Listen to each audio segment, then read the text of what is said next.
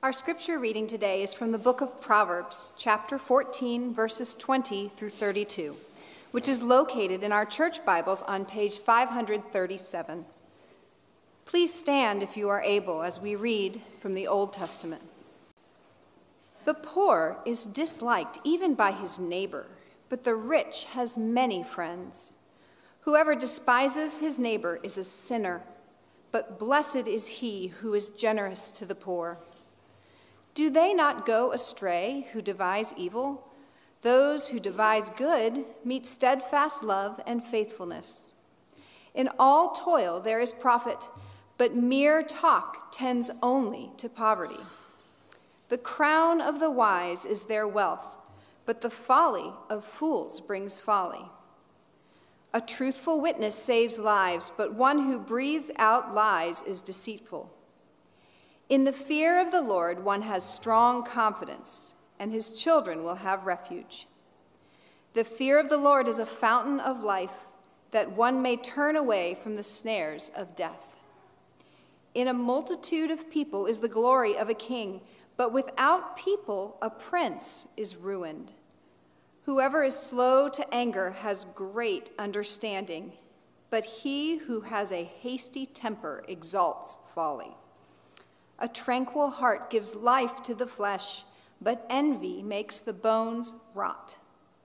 Whoever oppresses a poor man insults his maker, but he who is generous to the needy honors him. The wicked is overthrown through his evil doing, but the righteous finds refuge in his death. Please be seated. Your word is a lamp to my feet and a light to my path. Lord, we recognize this. We know that we don't have it within ourselves, within our kind of native wisdom to know the way to go. We need to be led by you. We need your light to show us where to go in the darkness that we kind of carry around with us. Lord, we're in this strange place of being Israelite and yet also persisting Amalekite. We are justified by Jesus Christ, and yet we have these, this residue of this sinful ways of thinking and being, Lord. You know that about us. Lord, would you continue to guide us? Would you continue to empower us to follow you, to be obedient to you, to submit to you, and to uh, look to you in faith? In Christ's name. Amen. Um, I'm going to start by showing you an excerpt from a movie I'm pretty sure you have not seen. It was made by a filmmaker by the name of Jane Levitt, who took her movie camera into East Harlem in New York City in the spring of 1944 and recorded footage there of the people simply going about their lives. I think it's a remarkable thing to look at a movie like that and to acknowledge who those people were. I asked myself, who were they? Those faces that seem so distant from us now, I think profoundly we can say they are us. Although they seem so uh, far away, and of course in black and white, uh, it looks distant. But those are people like us. They came here as immigrants and they found a home here. They were Americans. It's quite possible that some of you are related to some of them. They are part of our history, they're part of our story. Those faces that we see although they seem to be living different lives from us, are very much the same as us. I wonder how often the man who wrote so much of Proverbs, King Solomon, would hear from his palace the bleating of sheep and remember that his own grandfather had been a sheep herder, or that his great great grandmother was Ruth, the immigrant from Moab. Well, in a similar way, I think, to us, with all of our comparative wealth, in the 21st century. This book, Proverbs, wants us to think quite consciously about the poor, the experience of being poor. There are more references here to the poor than in any other book of the Bible. And what we read here in Proverbs is, in general, two things that we need to know. Number one, that our focus should return regularly to the experience of being poor because that's what the Almighty thinks about. That's what He looks at, we're told. He defends the rights of the poor, Scripture says. And secondly, that how we deal with the poor, how we deal with the poor, really matters to God and affects then how he then deals with us. So God's people themselves have been poor. That's our history, right? Not necessarily economically, but certainly in spirit. And in Psalm 68, we're told that God has dealt bountifully with us. And that's why we start a sermon looking at wealth and poverty by looking to the experience of the poor and God's heart for them. We're going to look at these themes of wealth and poverty using this chapter, Proverbs 14, but we could look throughout the book of Proverbs and we'll look at several other verses too. It's going to be our starting point as we examine uh, really the issues of wealth and poverty under three headings. Number one, how we treat the poor. Number two, how we make wealth. And number three, how God gives us true riches through a poor man. So let me encourage you if you've got the uh, worship guide in your hands, on the reverse side of it, you should find Proverbs 14, which are the words that Teresa read to us. And if you have a Bible to hand as well, we'll be looking at a couple of other texts as well. But first of all, how we treat the poor.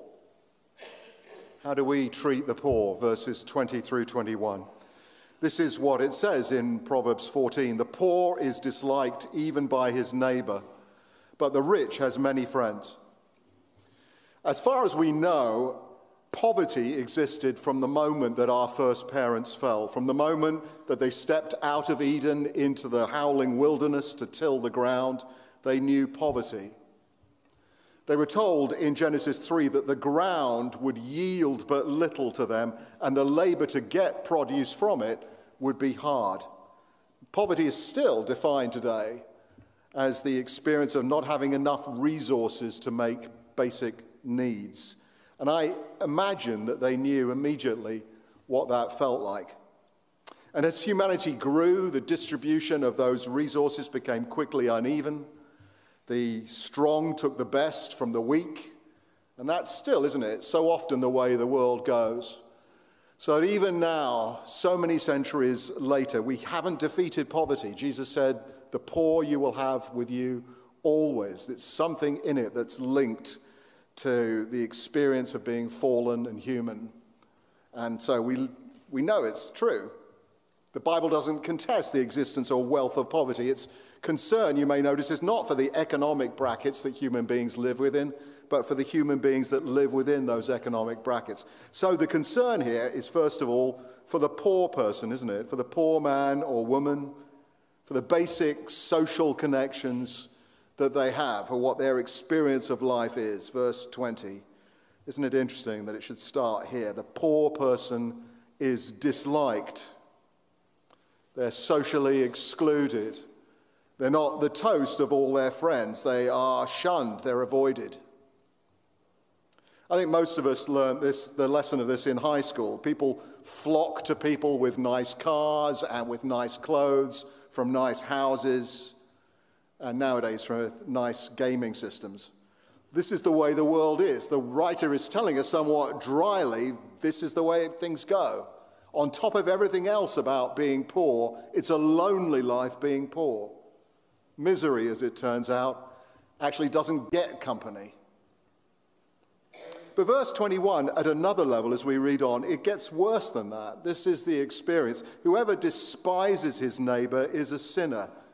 Or in the original language, whoever despises his neighbor literally holds them to be of less account, less significance, less value. That person sins. In other words, they are doing something which makes God sad. So, this is the experience of poverty, and again, still, that the poor are looked down on, even through the suffering of being poor. The person on your street who hasn't mowed his lawn in months, the neighbor who always leaves his beaten up car parked outside your house, the people in the apartment next door whose dogs are barking because they're left alone all day. Don't despise them, the Bible says. If you find your first reaction to look down on them and count them of less value, you're to resist that reaction don't curse them. Don't avoid them. Don't rush to assumptions about them and your superiority over them. The person standing on the street begging or living homeless may not be there because he or she is scamming you. but because they genuinely have no other option. Regardless of the cause of their situation, the warning here is for us, isn't it? Not for them. The warning is for us. Verse 21 Whoever despises his neighbor is a sinner. But by contrast, blessed is he who is generous to the poor. I'm uh, far from poor.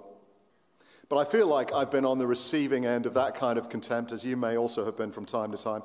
At a party in the near West End a few years ago, I remember I was having, I thought, a good conversation with someone, only to have the experience, and this was totally strange, of having somebody turn 180 degrees away from me, uh, even as I, the words were coming out of my mouth. And it turned out they had seen someone coming out of the corner of their eye, and they didn't want to be seen speaking to a Southside pleb like me. I was upset. I thought to myself, who does this person think he is? If anyone's going to be turning away from someone like a snob, it should be me. Where does he think I got this outrageous Downton Abbey accent? but economics aside, if you get to know your neighbor, what do you discover? If you spend time investing in the person who is of less advantaged economic circumstances than you, what do you discover? Well, actually, they're not different than you. Life is harder from them, but they are the same person, essentially, the same kind of person. The same God made you both. And the same basic concerns and hopes you have for you and for your children, they do too. And secondly, if we love God, we discover this, don't we? That he is not pleased with the ways in which we despise people or we buy into looking down on our fellow human beings.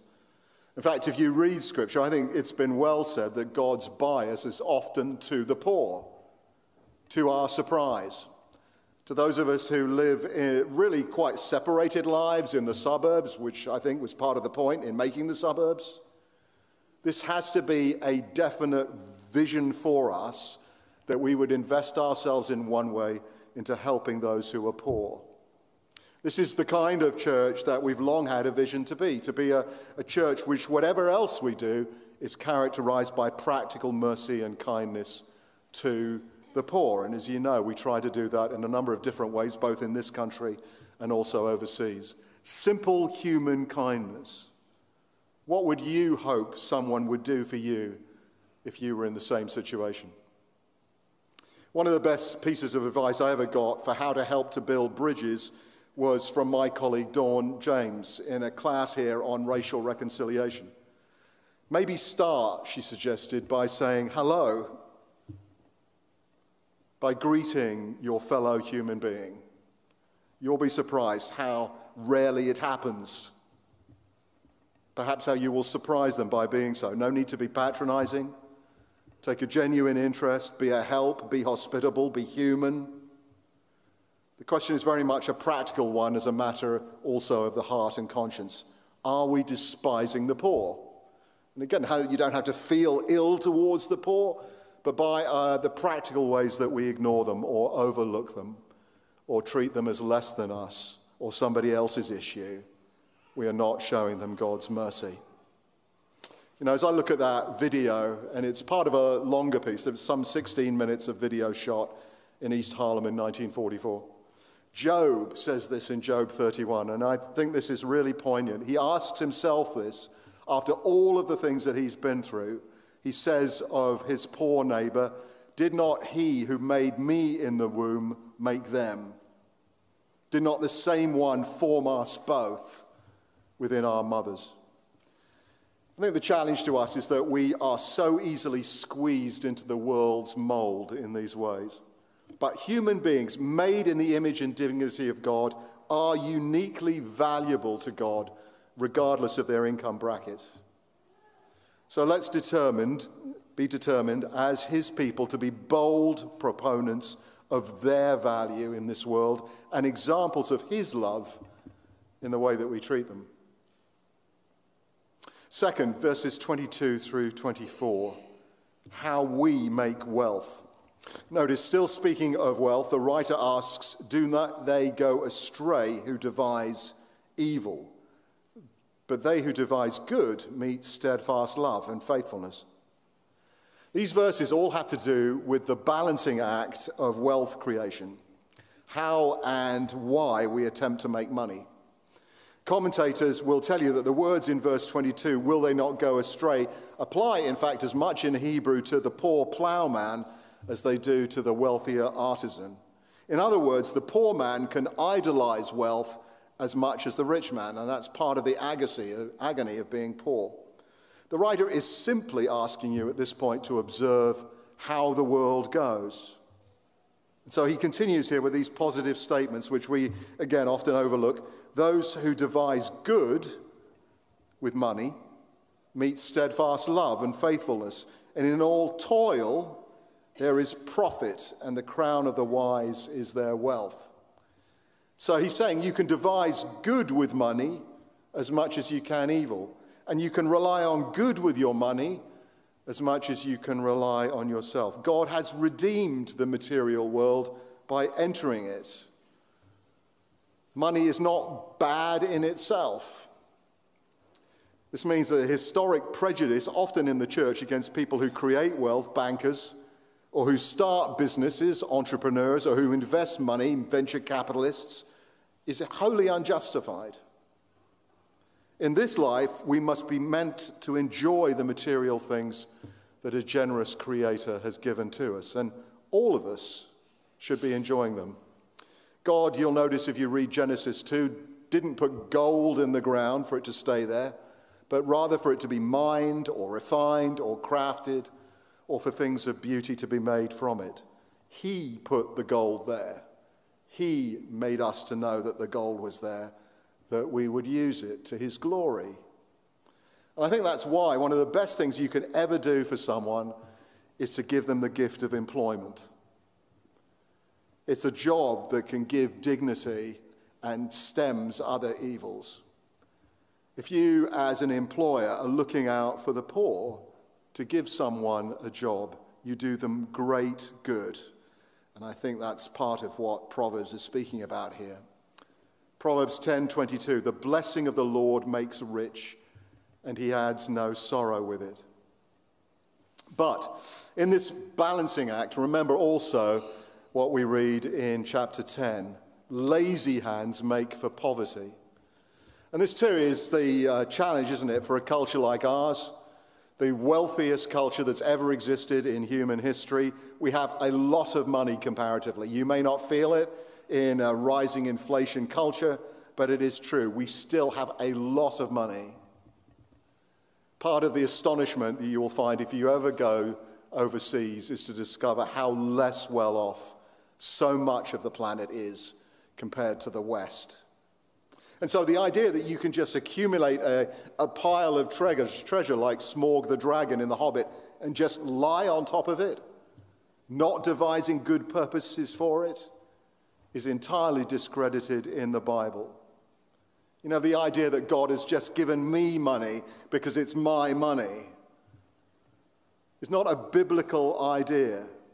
And similarly, if we reject hard work or if we foster the ambition of just getting a boatload of money for ourselves because we've worked for it, what do we find? Well, we find that without hard work and without a generous faith, the tendency actually will always be back to poverty and by implication here to sorrow.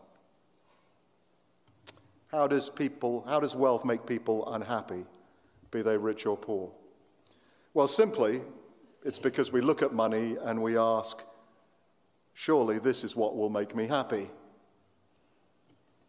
It's the reflex reaction, isn't it, when we get depressed? Retail therapy, let's go shopping. I worship regularly myself at the temple of Best Buy and you will find that it works. I think that's actually a reflection of the way that God has created in his generosity material good for us because it's meant to do us good. But if you park there, if you get into the habit of looking to money to save you, you will inevitably over time look away from God and look away from your poor neighbor and look away from the danger that you are placing yourself in. And I think it is no coincidence that in the rise of the internet, we have the rise uh, and the accessibility of online shopping because it's so much easier, isn't it, to turn immediately to that reward, to that kind of outlet. Proverbs 18 the wealth of the rich is their fortified city. They imagine it to be a wall too high to scale. It's a picture of an Iron Age security system, someone living in a fortified city behind high walls, and that person is saying to themselves, What? They're saying to themselves the same kind of things we say. As long as I have this money, or this job, or these fine things, I will be fine. And it is a place of imminent danger for us. That's the Bible's warning. Money is good, possessions are fine, property is legal, and it's approved of by God. But keep it for yourself. Think to yourself that it is your birthright, and in it you find your salvation. And 1812 in Proverbs, as Eugene Peterson translates it, pride first, then the crash. And so, in our own living memory, you remember Wall Street used to put it, too big to fail. But they did fail. There is no one who can say, I have been saved by my wealth, I am secure by my wealth. And there are plenty of proverbs that Jesus taught which made that same point. In fact, the person in most danger is the person who thinks so. So, by, make wealth by all means, but be careful not to make wealth your joy. Be careful not to make wealth your salvation. Someone else was given to be that. And then finally, how God offers us true riches through a poor man, which is hinted at here in Proverbs 14 and pointed to in the rest of the Bible. Most of you have never heard of a man called Paul Scarron. He wasn't well known even in his own day. He grew up in 17th century France, having suffered from paralysis as a child. He grew up disabled. He barely scraped together a living as a working poet. But one day his life changed when he met a beautiful young woman at a party. Her name was Francine d'Aubigné. She was a former Calvinist who was even poorer than he was. And her future uh, seemed to be her life cut out for her as a nun. Uh, Scarron met her and he proposed to her at the party that marriage to him would be marginally better than life in a convent. And he told her, I can offer you half my bread and the ugliest face in France, which is quite the pickup line. she took the offer and they were married. And when asked by the notary at their wedding what dowry he would bestow upon her, her husband, the poet, said, Immortality. Within a few years, he died, and she, the once penniless and unknown wife, achieved the kind of immortality by meeting the one person she would never have had access to except through her poet husband. She became the bride of King Louis XIV of France, the wealthiest man in the world. The curious thing about the Bible is that you cannot read very far into it without seeing that it involves three things that are being put together wealth, poverty, and love. And that's true, particularly for us in the story of the gospel. So, if you look in the Old Testament and the mechanics of the gospel and the way it's described to us in the idea of atonement, it always involves, you will notice, financial terms payment, cost, price, debt, redemption. And the people who initially attempted to follow the law of sacrifice came to believe that they were paying one on one for their sins with each animal that they sacrificed until it was disclosed to them in the Psalms that the whole theater and spectacle of animal sacrifice was precisely that.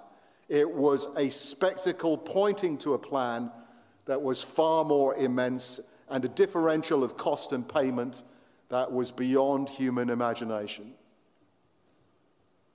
It was a picture of something that was too large to understand.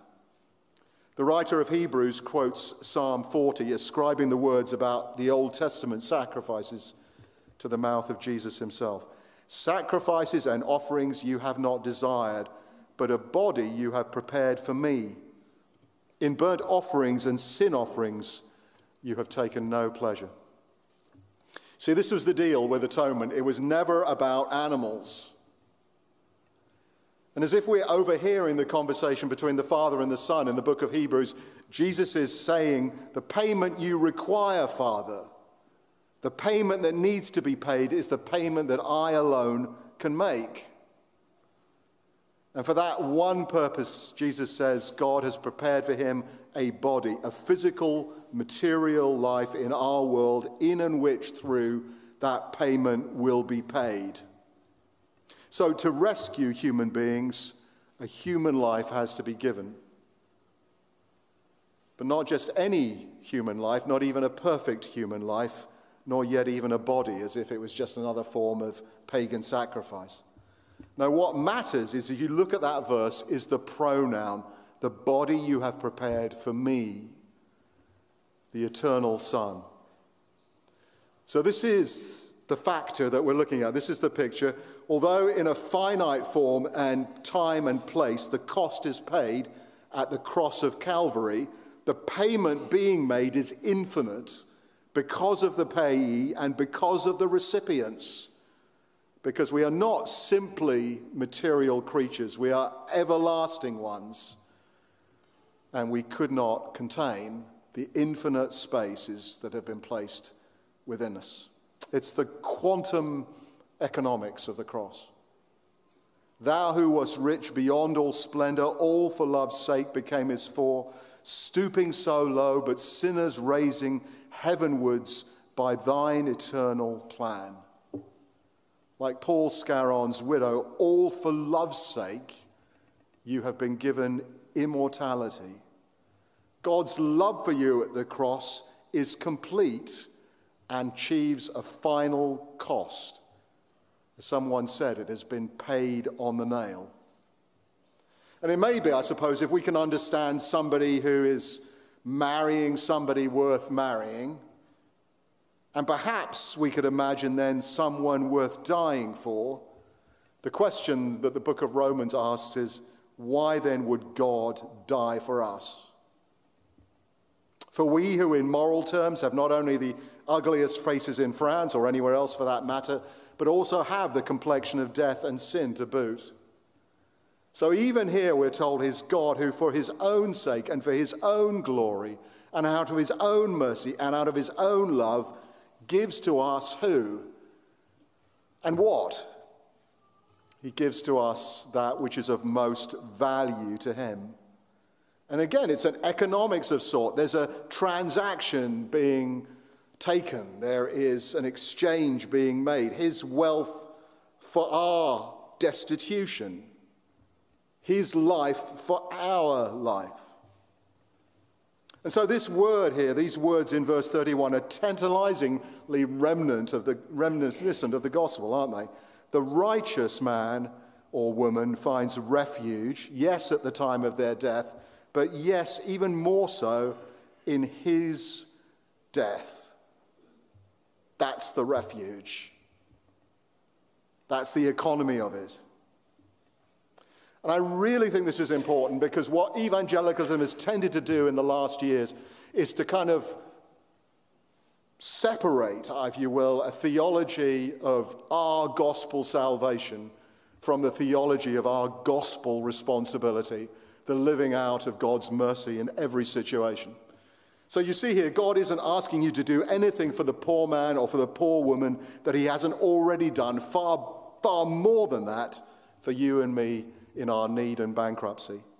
And I put it to you that you and I cannot, in good conscience, freely receive the gift of economics from the cross of Jesus for ourselves and yet turn away unmoved or inactive from the poor in spirit, the poor in health, and the poor in pocketbook. We serve a God of mercy who has given and given and given in Christ and held nothing back. And we now, as his redeemed ambassadors in this miserly world, are called to work and to create and to share in his glory. Let's pray as we ask him to help us do that.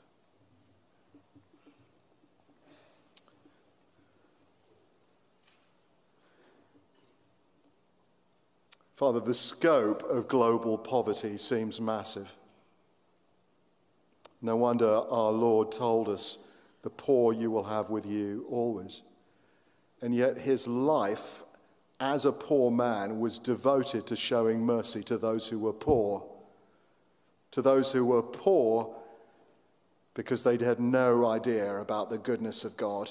To those who were poor because they had no capacity within themselves to respond to that goodness. And to those who were poor because by some injustice or by their own foolishness, they had no hope. Lord, you have given us such riches in Christ Jesus.